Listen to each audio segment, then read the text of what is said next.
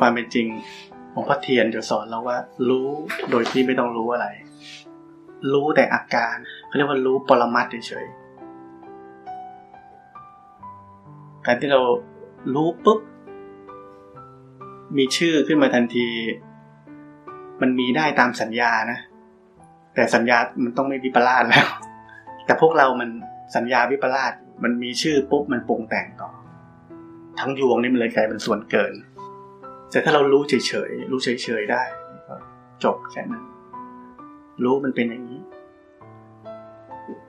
เวลาเราปฏิบัติธรรมเนี่ยจิตใจเรามันเป็นยังไงเนี่ยพูดเป็นโจ๊กว่าให้เราบริกรรมไว้ว่าอ๋อตอนนี้เป็นแบบนี้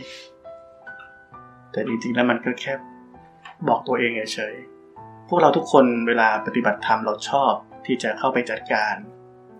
เข้าไปแก้ไขเข้าไปสงสัยกับอาการที่มันเกิดขึ้นทางใจทำไมเป็นแบบนี้ทำไมตอนนี้เป็นแบบนี้ทำยังไงให้มันปกติสมมติเนี่ยมันจะมีอย่างเงี้ยนั้นจริงๆเรามีหน้าที่พี่จะพูดคำศัพท์ว่า witness เรามีหน้าที่เป็นพยานครับสถานการณ์ต่างๆที่มันเกิดขึ้นในกายในใจเรานี่เฉยๆคำสอนแบบนี้เนี่ยพูดบ่อยแต่มันทะลวงเข้าไปในใจคนไม่ค่อยได้จะมีเชื้อของการอยากจะจัดการอยากจะสงสัยอยากจะได้คำตอบก็เลยบอกว่าให้ท่องเอาไว้ว่าอะไรจะเกิดขึ้นก็บอกตัวเองว่าอ๋อตอนนี้เป็นแบบนี้พอคำว่าอ๋อตอนนี้เป็นแบบนี้เราจะหมดเราจะไม่ต้องทำอะไรเราแค่รู้เฉยๆว่าอ๋อตอนนี้เป็นแบบนี้ไม่มีการทำอะไรการปฏิบัติธรรมนะผมพูดตลอดว่า completely don't do anything ไม่มีการทำอะไรทั้งสิ้นแม้แต่นิดเดียวเราเพียงแต่รู้อย่างที่มันเป็นเฉยๆแต่เรารู้อย่างที่มันเป็นได้จิตใจนี่ต้องเป็นปกติก่อนจิตใจนี่ต้องมีความเป็นปกตินี่เป็นพื้นฐานก่อนพอมันความเป็นปกติพื้นฐานปุ๊บอย่างที่บอกจะพูดภาษาบาลีที่มันยากก็คือว่าสัมมาสมาธินี่เกิดแล้วสัมมาสมาธิเกิดแล้วปุ๊บเราถึงเห็นสิ่งต่างๆด้วยจิตที่ตั้งมั่นและเป็นกลางได้แต่คนยุคนี้ลำบากอยากจะเจริญวิปัสสนาเลยก็รีบไปเห็นไตรลักษณ์รีบไปเห็นอะไรจะเห็นอะไรให้เป็นไตรลักษณ์ให้หมดแต่ไม่ฝึกไม่ฝึกให้จิตใจนี่มีสัมมาสมาธิก่อนพอมันเห็นมันเลยเห็นเฉยๆไม่ได้สมมุติเราบอกปฏิบัติธรรมเราบอกอ่ะโกรธก็ดูมันนะเวลาโกรธแล้วเนี่ยมันเป็นไตรลักษณ์เห็นไหมอย่างเงี้ยไปรู้อะไรเข้านี่จะติดกับอันนั้นเลยถามว่าเราหายโกรธเหรอไม่หายเราโกรธหนักเลย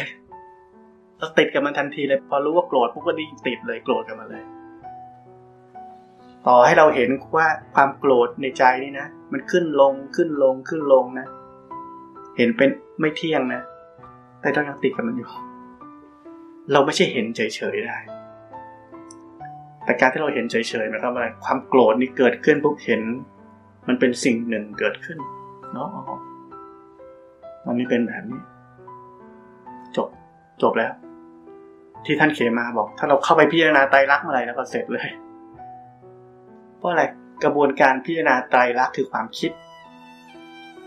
อาการโกรธเกิดขึ้นมาได้ไงเกิดขึ้นเพราะความคิดเหมือนกันเรากำลังอยู่ในกระแสทานในความเชี่ยวกรากของกิเลสแล้วเราจะไปเห็นมันได้ยังไงเห็นไม่ได้ผมเลยบอกว่าเราต้องขึ้นบนฝั่งก่อนให้ได้พอเราขึ้นบนฝั่งได้ปุ๊บเราถึงจะเห็นอะไรเห็นเฉยๆได้เป็นคนดูเฉยๆได้จริงๆเพราะฉะนั้นนักปฏิบัติจำนวนมากก็เลยพลาดผมว่าพลาดเยอะที่จะเข้าไปดูกิเลสว่ามันเป็นไตรลักษณ์สิ่งที่ผมพูดนี่สลับกันนะเราต้องรู้จักธรรมชาติเดิมแท้ของจิตใจอันนี้ก่อนเรารู้จักธรรมชาติเดิมแท้ของจิตใจอันนี้ได้ปุ๊บเราถึงจะเห็นสภาพในโลกมันเป็นไตรลักษณ์สเต็ปไม่เหมือนกันสเต็ปแรกนี่ถ้าเรายังทำไม่ได้การเห็นนั้นจะเป็นการเห็นไม่จริงมันมีพื้นฐานของความอยากได้ความรู้นั่นแหละอันนี้เป็นปัญหาใหญ่เราอยากได้ปัญญาเราอยากได้เจริญวิปัสสนาการที่เราอยากได้แบบนั้นมันทำให้เรา พลาดที่ท่านเขียนมาพูดว่าพลาดสิ่งตื้นๆเราพลาดสิ่งตื้นๆไปแต่สิ่งตื้นๆนั่นแหละมันคือสิ่งที่ลึกซึ้งที่สุดมันจะพาเราไปรู้จักสิ่งที่ลึกซึ้งที่สุดแต่เรารีบเข้าไปส่วนลึกก่อนพลาดพลาดตื่นไปผมจะบอกทุกคนว่าเราต้องรู้จักเปิดโอกาสเราต้องเป็นเหมือนน้ำครึ่งแก้วเราต้องรู้จักเปิดโอกาสให้กับตัวเองอย่าปิดโอกาสตัวเองพระพุทธเจ้าสอนเราเสมอว่าให้ลองทำดูไม่ใช่ให้เราเชื่อถ้าเรายังไม่ค้นพบทางเราจำเป็นที่เราจะต้องเปิดใจที่จะลองทำดูอะไรใหม่ๆที่เราที่เราไม่เคยทำที่เราคิดว่ามันอาจจะใช่ก็ได้อะไรเงี้ยมันไม่มีเสียหายนี่เราลองทำอะไรก็ได้เออแล้วเราจะได้มั่นใจว่ามันไม่ใช่หรือมันใช่แต่คนส่วนใหญ่ทุกวันนี้ใช้ความเชื่อที่หนังสือผมไปให้ถามก่อนเลยว่านี่เป็นพระหรือเป็นอะไรบอกเป็นโยมโยมไม่เอาเนี่ยอย่างเงี้ยคนนี้ปิดเลยเขาปิดตัวเองเท่ากับปิดชีวิตของเขาเพราะนั้นหลายคนที่ฟังผมวันนี้ตัวเองมีบุญมีบุญของตัวเองเพราะเราเปิดเปิดโอกาสให้กับตัวเองนั่นแหละไม่ใช่บุญของใครธรรมะนี่เป็นสิ่งที่ไม่ใช่เราไปหยิบยื่นให้ใครแต่หมายถึงคนคนนั้นอันนี้เข้าหาธรรมะเราถึงจะพร้อมที่จะบอกเขาที่จะสอนเขาเพราะธรรมะนี่ไม่ใช่เรื่องของการยัดเยียดธรรมะเนี่ยเป็นสิ่งที่ไม่มีบุคลิกของการที่เราจะไปไปให้ใครธรรมะที่แท้จริงไม่มีบุคลิกแบบนั้นธรรมะที่แท้จริงเป็นบุคลิกของคนที่กำลังค้นหาชีวิตต้องการพบสัจจะในชีวิตอันนี้จะเข้าหาจะค้นหาธรรมะด้วยตัวเองมีคนพร้อมจะบอกเขาอยู่แล้วเขาจะค้นหาหรือเปล่าแค่นั้นแต่ตราบใดที่เขายังไม่ค้นหาเขายังไม่เข้าใจชีวิตเขายังไม่รู้ว่าเขาเกิดมาทำไมต่อให้มีพระอรหันต์ล้อมรอบตัวเขาก็ทำอะไรไม่ได้เพราะความเชื่อนั่นเองความคิดนั่นเองอันนี้ครอบเขาอยู่ปิดบังเขาเขาฟังอะไรไม่ได้เขาเชื่อความคิดตัวเองความคิดเลยเป็นอุปสรรคใหญ่ของมนุษย์มีข้อดีเหมือนกันช่วยทำให้ทุกคนบอกโลกเจริญผมก็ไม่รู้เจริญยังไงก็มีแต่อาชญากรรมฆาตกรรมเพิ่มขึ้นทุกคนเห็นแก่ตัวเพิ่มขึ้นโลภโกรธหลงมากขึ้นคนในโลกเข้าใจแบบนั้นโลกเรากำลังเจริญขึ้นผมอยากให้ทุกคนทำสิ่งที่พอดีไม่ใช่ดีที่สุดนะพอดีแค่นั้นเราทำพอดีแค่นี้นี่พอพอแล้วไม่ต้องเอาดีที่สุดเมื่อไหร่ที่เราเอาดีที่สุดเราจะทุกข์คำว่าเต็มที่ของเราคือพอดีตอนนี้เรารู้สึกว่าตอนนี้ทำแค่นี้พอดีก็พอดีที่ผมบอกเมื่อไหร่ที่เราทำไปด้วยความดิ้นรนไปด้วยความอยากด้วยตัณหาเรากำลังจะออกนอกเส้นทางเรากำลังจะไปผิดทางเพราะฉะนั้นเราจะมีชีวิตอยู่กับปัจจุบันคำว่าปัจจุบันไม่ใช่เวลาเนี่ยคือมันไม่ไปอดีตไม่ไปอนาคตนี่เรียกปัจจุบันบางคนก็เล่นคำบอกอยู่กับปัจจุบันก็ก็ไม่ได้เป็นมีเวลามันเป็นคำพูดเฉยๆที่ผมบอกโฟลว์ในธรรมชาติเราเลื่อนไหลเลื่อนไหลนะไม่มีอะไรอยู่นิ่งคำว่าไม่เที่ยงคือมันเลื่อนไหลตลอดมันเปลี่ยนตลอดนี่เรียกว่าไม่เที่ยงคำว่าเลื่อนไหลนี่แหละคือไม่เที่ยงเป็นทุกข์ทนอยู่สภาพเดิมไม่ได้นะก็เพราะมันเลื่อนไหลตลอดควบคุมไม่ได้เพราะทุกสิ่งเป็นไปตามเหตุปัจจัยมันก็คือเลื่อนไหลตลอดนั่นแหละมันทุกสิ่งเราเลื่อนไหลตลอดเราอยู่กับความเลื่อนไหลนั้นเห็นความเลื่อนไหลนะแล้วพอทุกคนปกติดีอันนี้ไอเดียจะเกิดไอเดียดีๆจะเกิดขึ้นเป็นความพอดีเราจะทำอะไรมันจะเกิดความพอดีขึ้นมาในโปรเจกต์ในสิ่งที่เรากำลังจะทำอยู่ไม่ต้องมีความว่าดีที่สุดผมไม่อยากให้มีว่าต้องดีที่สุดในใจเรามันจะทำให้เราทุกข์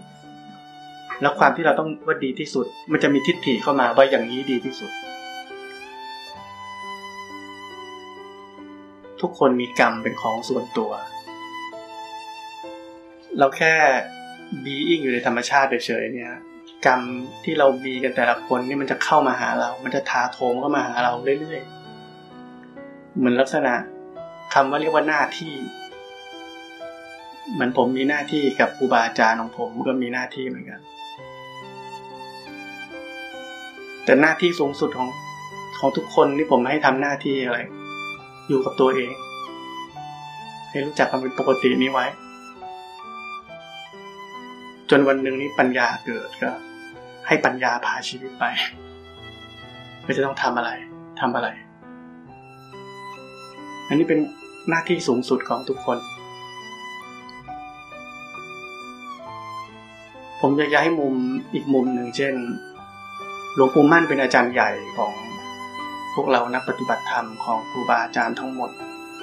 ลูกศิษย์รองลงมาก็ลูกศิษย์ที่หลวงปู่มั่นที่ดังๆที่มรณะไปแล้วก็เยอะแยะแต่เราไม่รู้จักเราไม่รู้จักเลยซ้ำมีแค่บางองค์เท่านั้นที่เรารู้จักผมอยากให้มองในมุมนี้ว่าแม้กระทั่งครูบาอาจารย์ก็อยู่ภายใต้อนิจจังเหมือนกันจะอยู่ต่อไปตลอดไม่ได้ศาสนาพุทธอยู่ภายใต้อนิจจังเหมือนกันจะอยู่ตลอดไม่ได้เหมือนกันจะต้องมีเสื่อมมีเจริญมีเสื่อมมีเจริญเราอย่าฝืนธรรมชาตินั้นท่านเขียนมานะคะสอนเลยสอนให้เรากลับมาที่ตัวเองสอนให้เรารู้จักตัวเอง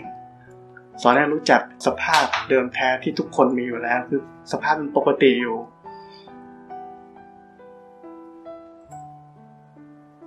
ผมยังรู้สึกถึงความรู้สึกของท่านเขมานันทะว่าท่านอยากให้ทุกคนภาวนาทำตัวเองให้พ้นทุกข์นี่เป็นหัวใจหลักที่ท่านพยายามสอนทุกคนสมมุติว่าเราจะทำงานนี้เราทำได้แค่นี้อันนี้จบแค่นั้นไม่ต้องคิดอย่างอื่นก็ทำแค่นี้พอจบงานพอดีกับเราผลจะได้ขนาดไหนอันนี้อันนี้เป็นเรื่องของที่พระพุทธเจ้าพูดเรื่องสันโดษพอใจกับสิ่งที่ได้ทำเต็มที่แล้วอันนี้พอแล้วเราพร้อมจะทำตั้งใจจะทำมีศักยภาพเท่านี้แค่นั้นจบผมเชื่อว่าถ้าลูกศิษย์ของท่านเขมานันทะปฏิบัติตามที่ท่านสอนจนวันหนึ่งตัวเองเป็นแสงสว่างขึ้นมานี่คือการโฆษณาท่านดีที่สุดดังกว่าอย่างอื่นแน่นอนเหมือนท่านเขมานันทะพูดถึงหลวงพ่อเทียนหลวงพ่อเทียนก็กระจายเป็นที่รู้จักของคนกรุงเทพรวมถึงผมด้วยนั้นต้องให้คนคนหนึ่งอันนี้เป็นแสงสว่างขึ้นมาถ้าทุกคนเป็นแสงสว่างขึ้นมาได้เพราะท่านเขมานันทะผลงานของท่านจะต้องออกมาในที่สุดเป็นธรรมชาติเหมือนกันไม่มีอะไรชุดล้างได้งานทางใจเราสำคัญกว่าทำงานทางใจเรางานทางใจเราต้องใช้ทั้งชีวิตเราทำใช้เวลากับมันเป็นหลักงานอื่นๆเป็นงานเสริมทำบ้างไม่เป็นไรทำบ้างนิดหน่อยโอเคการอยู่ในโลกก็ต้องมีศิลปะการใช้ชีวิตเราต้องรู้รู้ว่าอันนี้เข้าอันนี้ออกยังไงอันนี้ทางดีที่ไล่ก่อนอื่นเราต้องรู้เป้าหมายชีวิตเราก่อนว่าเราต้องการอะไรเราจะไม่ให้หลุดจากเส้นทางนี้เราจะทำยังไงมันต้องเป็นศิลปะเราติดกับดักของความดีเป็นกับดักอันใหญ่หลวงของมนุษยชาติที่พ้นทุกข์ไม่ได้อย่าให้ความดีฉุดลั้งเราไว้วันหนึ่งพอเราอยู่เหนือมันเราจะเข้าใจดีไม่ดีเป็นยังไงแล้วเราจะใช้มันได้แต่เราใช้มันเฉยๆไม่เกี่ยวกับมันผมอยากให้ทุกคนเข้าใจเรื่องนี้เรื่องนี้เป็นเรื่องที่คนเข้าใจยากเพราะว่าเราข้ามความดีไม่ได้อันนี้เป็นสิ่งสำคัญสมาธิที่ท่านสอนเป็นสมาธิโลกุตระคือการเข้ามาเห็นสภาพเดิมแท้นี้เข้ามารู้จักสภาพเดิมแท้ที่แต่ละคนมีอยู่เป็นของตัวเองแล้วเป็นสิ่งที่ไม่มีใครจะพาเราไปเห็นได้เป็นสิ่งที่ไม่เปลี่ยนแปลงไปตามกาลเวลาเป็นสิ่งที่ไม่ขึ้นกับเหตุปัจจัยท่านบอกให้รู้จักสิ่งสิ่งนั้นนั่นคือสัมมาทิฏฐิที่ท่านสอนกลับมารู้จักสภาพเดิมแท้สภาพปกติของเราเนี่ยแหละดูกับมันเนี่ยกิจการงานทั้งหมดคิดพูดทำอยู่บนความว่างอยู่บนความเป็นปกติอยู่บนความไม่มีตัวตนมันก็เป็นสัมมาตลอดสายคนเลยบอกว่าชีวิตของเราที่เหลือมันคือการปฏิบัติธรรมอยู่แล้ว เราไม่ได้ปฏิบัติอะไรเลยเราแค่รู้จักใช้ชีวิตให้มันถูกต้องก็คืออยู่บนสัมมาทิฏฐินี่แหละและชีวิตที่เหลือของเราก็คือการดำเนินอยู่บนมรรคอยู่แล้วอัตโนมัติเลยแต่เราทำเป็นข้อข้อข้อเราก็ต้องไปเฮ้ยอันนี้เราไม่ได้สัมมาอาชีวะไม่ได้อันไม่ได้ไม่ได้มีแต่ไม่ได้มีปัญหาตลอดพอมีแต่ไม่ได้กันทำไมไม่ได้ก็มันคิดคิดตามหนังสืออยู่มันก็เลยไม่ได้ที่ความคิดมันพาเราไปสู่ธรรมะไม่ได้คนปฏิบัติเหล่านี้เลยไปไหนไม่ได้วันๆมีแต่ความทุกข์เพราะตัวเองมีแต่อกุศลมันต้องมีแต่อกุศลเพราะอะไรเพราะมันมีแต่ตัวตนมันยังไม่ว่างสักทีนึงจิตไม่มีที่ตั้งหลวงปู่ดูลสอนแบบนั้นความรู้สึกตัวนี่แหละคือกรรมฐานแค่มันไม่ไปคิดนี่ก็กลับมาที่กรรมฐานเราแล้วกรรมฐานนี่แหละความรู้เนื้อรู้ตัวนี่แหละคือกรรมฐานถ้านอกนั้นไม่ใช่นอกนั้นก็ออกไปอยู่ในโลกความคิดถ้าเราอยู่ที่จุดเดียวเป็นเพ่งคือผมเลยบอกว่าสมาธิที่เป็นสัมมาสมาธิเนี่ยมันเป็นสมาธิที่มันจะมีต่อเนื่องต่อเนื่องแบบไม่ตกเลยเราจะไม่ต้องไปวันนี้ต้องทำสมาธิฟุ้งซ่านเยอะไม่ใช่เพราะมันเป็นสมาธิแห่งปัจจุบันขณะความรู้สึกตัวเนี่ยปัจจุบันอยู่แล้วเพราะเราไม่อยู่ในโลกของความคิดมันไม่มีเวลาเคยถ้ารู้สึกตัวอย่างนี้ไม่มีเวลาเพราะมันไม่มีความคิดว่าตอนนี้เวลาอะไรมันเพียวมันว่างมันบริสุทธิ์ท่านเขมานันทะก็พูดเรื่องอนันตลิกะสมาธินี่เป็นภาษาบาลีคือว่าเป็นสมาธิที่ไม่มีระหว่างไม่มีระหว่างคือมันไม่ตกเลยเพราะในขณะที่เราอยู่กับปัจจุบันอยู่อย่างเงี้ยมันมีสมาธิตลอดอยู่แล้วเป็นสายเลยมันตกไม่ได้มันไม่ต้องพึ่งพิงอะไรมันลอยตัวมันอยู่อย่างนั้นเพราะว่าจิตนี้รวมเข้ากับความว่างมันรวมเข้ากับปัจจุบันไปแล้วมันก็เลยเท้งเต้งของมันอยู่อย่างนั้นมันไม่ต้องทำอะไรมันเลยยิ่งไปทำยิ่งผิดยิ่งไปรู้สึกว่าเฮ้ยสมาธิไม่พออันนี้จะไปทำแล้วอันนี้ผิดเลยสุดท้ายเราจะไม่ได้สมาธิเราได้ความทุกข์แทนเราอยากจะได้อะไรที่มันไม่พอดีละทุกอย่างผมเลยบอกมันเป็นความเป็นเองผลทั้งหลายทั้งแหล่เนี่ยมันเป็นความเป็นเองทั้งนั้นเลยสติสมาธิปัญญามรรคผลนิพพานนี่เป็นความเป็นเองหมดเลยเราแค่เริ่มให้มันถูกทานบารมีนี่บางคนนึกว่าให้เงินไม่ใช่ให้เงินสละโลภโกรธหลงออกไปสละให้ได้นี่เป็นทานบารมีเราสละได้ไหมเราให้เงินง่ายตายเรามีเงินเราก็ให้เงินได้แต่สละกิเลสในใจเราสละได้ไหมสละได้นั่นแหละเป็นทานบารมี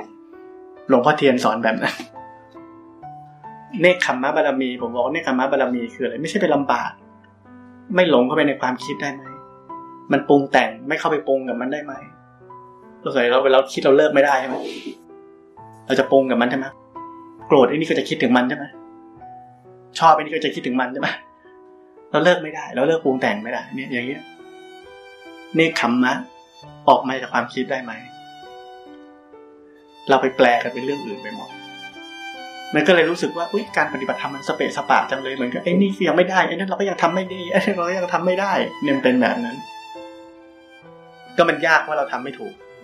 แต่ถ้าเรารู้สิ่งที่ถูกมันไม่ยากนะที่เหลือคือรอเวลาเราต้องอาศัยเวลาเหมือนที่ผมพูดเรื่องขอทานที่บอกพระพุทธเจ้าไปเจอผู้หญิงผู้ชายคู่หนึ่งแล้วสุดท้ายบอกว่าตอนนี้ยังเป็นพระอรหันต์ได้ผ่านไปได้อนาคาผ่านไปได้จนสุดท้ายบอกเป็นขอทานแล้วอันนี้มาบวชก็ไม่ได้อะไรแล้วเนี่ยทำไมเวลาสำคัญยังไม่ตายเลยยังไม่ตายแต่หมดโอกาสโสดาบันยังไม่ได้เลยตอนนี้เพราะว่าเวลาไม่พอเพราะนั้นเราต้องสำคัญคือรู้ทางที่ถูกแล้วก็ใช้เวลาเต็มที่กับมันแล้วเราจะใช้ชีวิตที่คุ้มค่าที่สุดทำในรูปแบบทำไมมันถึงดีเพราะว่าชีวิตของพวกเราอยู่ในความเร่งรีบอยู่ในความคิดแล้วเราอยู่ในความคิดมานานนะถ้าเราไม่ทำในรูปแบบเลยเนี่ยจิตใจเราไม่พร้อมที่จะปกติแต่ถ้าเดินมันอยู่ในรูปแบบปุ๊บเรามันจะมี mindset ใหม่มันจะเซตเองเช่นว่าตอนนี้เราอยู่ในเวลาของการที่เราจะรู้จักความเป็นปกติ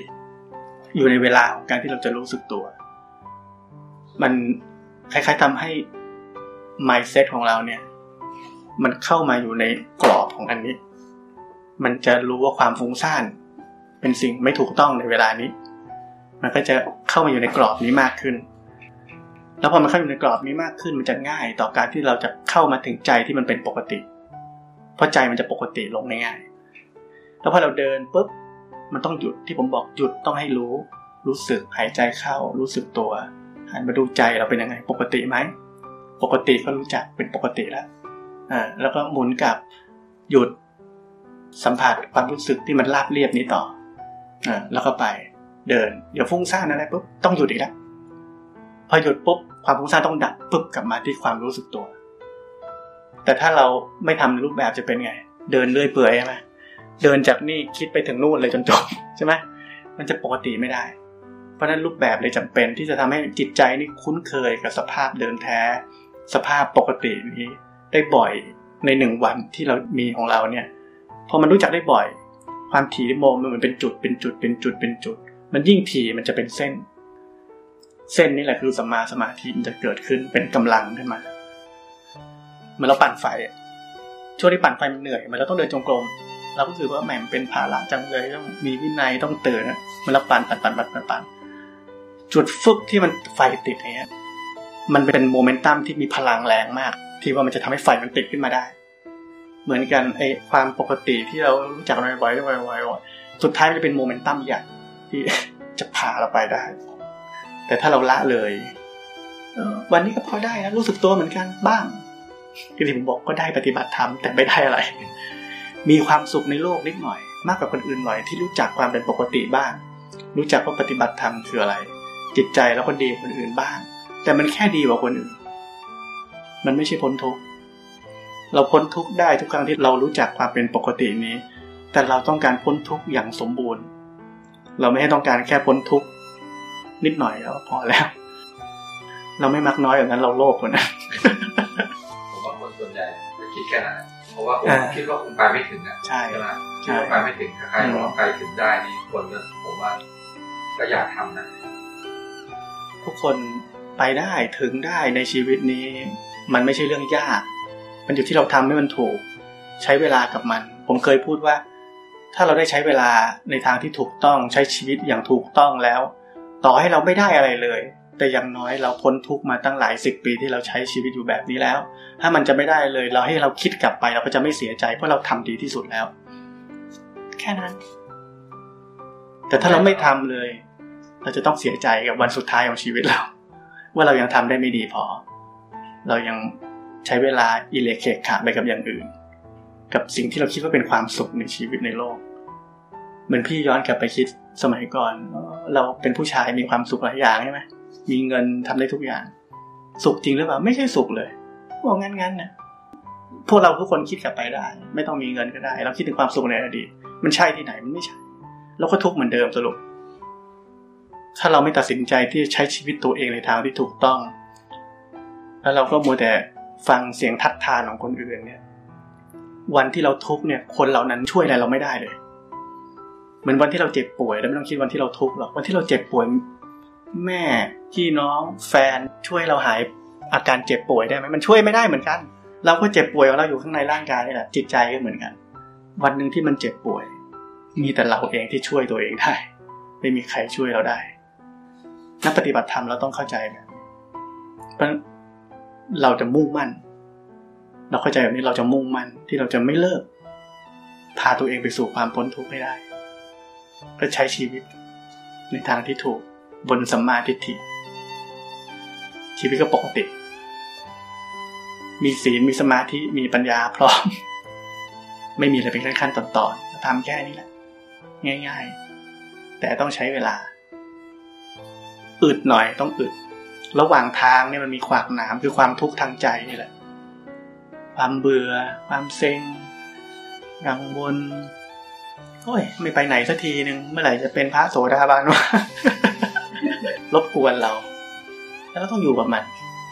อยู่กับมันให้ได้เข้าใจมันว่าเป็นอย่างนี้ตอนนี้เป็นแบบนี้ที่ผมบอกบ่นกับตัวเองว่าตอนนี้เป็นแบบนี้ทำอะไรไม่ได้ผมเคยนั่งทุกข์ตื่นมาก็ทุกข์เลยไม่รู้ทุกข์อะไรทุกข์อยู่ภายในเราเลยแหละเศร้าหมองไม่ล่าเริงไม่สบายใจผมอยู่กับสภาพแบบนั้นถึงเที่ยง ผมก็รู้ว่าทำอะไรไม่ได้ผมรู้สึกว่านี่เป็นกรรมเฉยๆกรรมทางใจเฉยๆที่มันมาผมก็อยู่กับมันถ้าเป็นคนเราเนี่ยคนที่ปฏิบัติธรรมนี่จะคิดอะไรเฮ้ยไปเดินจงกรมดีกว่าไปนั่งสมาธิให้ระงับความฟุ้งซ่านตรงสายฟุ้งซ่านหรือว่าฟังธรรมดีว่าให้มันสงบระงับลงแต่ผมไม่ทำอะไรเลยเพราะเมื่อไหร่ที่เราตัดสินใจจะไปทำอะไรแบบนั้นความอยากอันนี้เกิดขึ้นความคาดหวังนี่เกิดขึ้นแล้วเราจะทุกข์เลยทันทีเมื่อไหร่จะคลายเมื่อไหร่จะคลายออกเมื่อไหร่จะคลายออกทำไมไม่สงบสักทีฟังธรรมเคยฟังครูบาอาจารย์องค์นี้พูดแล้วหายมันไม่หายหรือว่าเทศไม่ดีวะ เปลี่ยนคลิปใหม่ เนี่ยเพราะมันอยากจัดการแต่เราอดทนคอยเราอดทนอยู่กับสภาพมันเป็นแบบนี้ก็เป็นแบบนี้อยู่กับมันอยู่กับมันโดยไม่เข้าไปยุ่งกับมันพอดีจิตนี่ก็เปลี่ยนปุ๊บเคลียร์เลยความเข้าใจของอนิจจังนี่จะเกิดขึ้นทันทีเข้าใจเองไม่มีพูดว่านี่อนิจจังไม่มีอ๋อเป็นอย่างนี้มันเป็นไปตามเหตุปัจจัยมันเปลี่ยนเองเราไม่ต้องทำอะไรเลยแล้วมันก็เคลียร์เพราะฉะนั้นสำคัญที่สุดตัณหาในการอยากจะเข้าไปจัดการอารมณ์ทางใจทั้งหลายอย่ามีดูมันอยู่กับมันเหมือนอินกับจันอยู่ด้วยกัน อยู่กับมันเฉยๆแค่นั้นแล้วมันจะค่อยๆสบายขึ้นสบายขึ้นสบายขึ้นอะไรมาแล้วก็รู้อดทนนี่อย่างนี้เรียกว่าอะไรขันติบารมีใช่ไหมเป็นอีกหนึ่งบารมีใช่ไหมอยู่ในสิบอย่างนี่ขันติแบบนี้คือไม่เข้าไปจัดการมันไม่เข้าไปยุ่งกับมันต้องอยู่กับมันให้ได้เป็นประสบการณ์ทางใจที่จะต้องผ่านไปเป็นแค่คนดูเฉยๆไม่เข้าไปเกี่ยวข้องกับมันมันก็ไม่ต้องทุกข์ความสงสัยนี่เป็นทุกข์นะที่ผมบอกความสงสัยเป็นทุกข์เหมือนกันเป็นทุกข์ตัวใหญ่ของมนุษย์เลยความสงสัยเนี่ยเราต้องหาคำตอบผมเคยเจอคนสงสัยปุ๊บวิ่งไปหาอาจารย์ไม่ได้คำตอบวิ่งมาหาอาจารย์หนึ่งวิ่งเขาไม่เห็นความดิ้นรนกับการวิ่งหาคำตอบของเขาเพียงเขาอยู่เฉยๆจิตใจนิพพานไปจากความดิ้นรนนั้นพอแล้วก็ดูมันเฉยๆมันจะแสดงความจริงทุกอย่างออกมาให้เราเห็นเราจะได้เรียนรู้ความจริงจากความทุกข์เนี่ยตอนมันสุขๆอยู่แล้วค่อยเรียนรู้อะไรกับเพลินเราต้องอาศัยความทุกข์แล้วเรียนรู้มันแต่ถ้าเราทุกข์แล้วเรารีบหนีมันเราจะไม่ได้เรียนรู้อะไรเลยเราก็เป็นแค่คนหนีทุกคนหนึ่งแค่นั้นแต่วิธีหนีของเราก็คือไปนั่งสมาธิไปทำความสงบ human being ผมบอก human being human มีหน้าที่ being ดำรงอยู่ในธรรมชาตินี้เฉยๆความดิ้นรนที่เป็นทุกข์อันใหญ่เป็นนรกโลกันเลยวันถ้าเราพ้นความดิ้นรนเราจะเข้าใจว่ามันเป็นนรก